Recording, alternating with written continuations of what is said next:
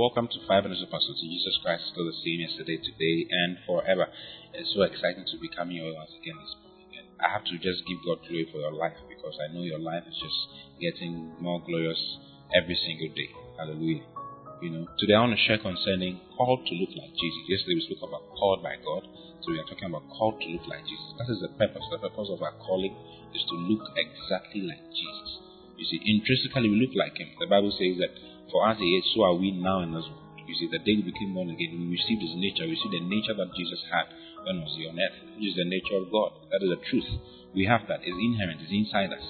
You see, our new creation man is born after his image and born after his likeness. If you read the Bible, you see it categorically there. It lets us know that we've been created in the image of his, of his son. Hallelujah. You know, it's, it's so nice. It's so nice. Let me show you one in Ephesians chapter 4. I'm reading from verse 23. It says, And be renewed in the spirit of your mind, and that you put on the new man, which after God is created in righteousness and true holiness. It says that, and be renewed in the spirit of your mind, and that you put on the new man. See, we are the new man. Then he says, put on the new man. Now, in other words, be conscious of the fact that you are new. You are a different man. You are, you are born again. You are, you the righteousness of God in Christ Jesus. It says that, and that you put on the new man, which after God. You see, so our recreated human spirit is after God, created after God which after God is created in righteousness and true holiness. Hallelujah. Created in righteousness and true holiness. So that is the inherent nature that we have. But our souls are not saved, and our souls need to be saved. Our minds are not saved. That is why you think the way you think. You see, so the purpose of God, the purpose of Christ in your life is to is to come out of your spirit into your mind through your heart. You see. And that, that is why we are we, we, we are born again, and that's why we, we learn the things that we are learning. That's why we need the word of God to grow and to mature. You see, that's that's the purpose of God. Hallelujah. If you read in verse 11 of that same book, in same chapter, Ephesians 4, verse 11, it says, And he gave some apostles, and some prophets, and some evangelists, and some pastors and teachers. And it says, For the perfection of the saints, for the work of the ministry, for the edifying of the body of Christ. And it says, To we all come in the unity of the faith. He lets us know why he gave all this. So we all come in the unity of the faith, and under the knowledge of the Son of God, of the knowledge of the Son of God unto a perfect man, till we all come in the unity of the faith and of the knowledge of the Son of God. The word knowledge is epignosis, unto the full understanding, full experiential knowledge of the Son of God. When you get to know Jesus, then it is unto the measure of the stature of the fullness of Christ. That is God's objective. That will come unto the measure of the stature of the fullness of Christ. This is the object of our calling.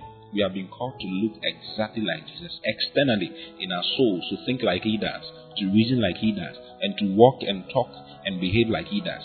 You see, not faking it, not trying to emulate something that is outside from, of you, but something that is from within. You see, allow what is in you to come out, to show forth on every side of your life. Where your joy is like the joy of Jesus, your excitement is the excitement of Christ. Hallelujah. That is the objective of God. If you read in Romans chapter 8, verse 28, I read it to you yesterday, but I want to show it to you. Romans 8, verse 28. It says, And we know that all things work together for good to them that love God to them who are the called according to his purpose.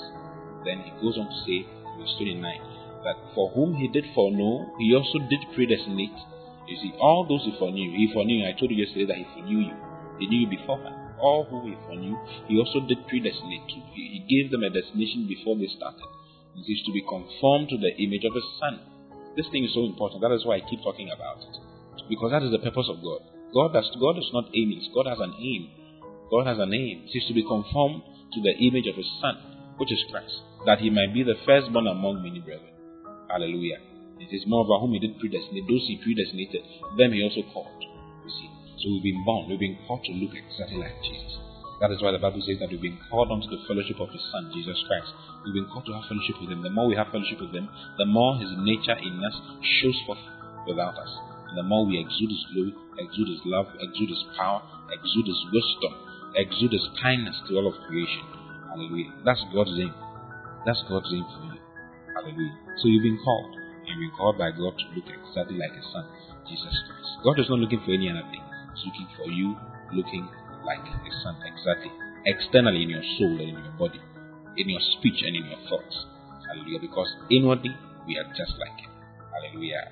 I love very much. I'll say again tomorrow. God bless you. Bye bye.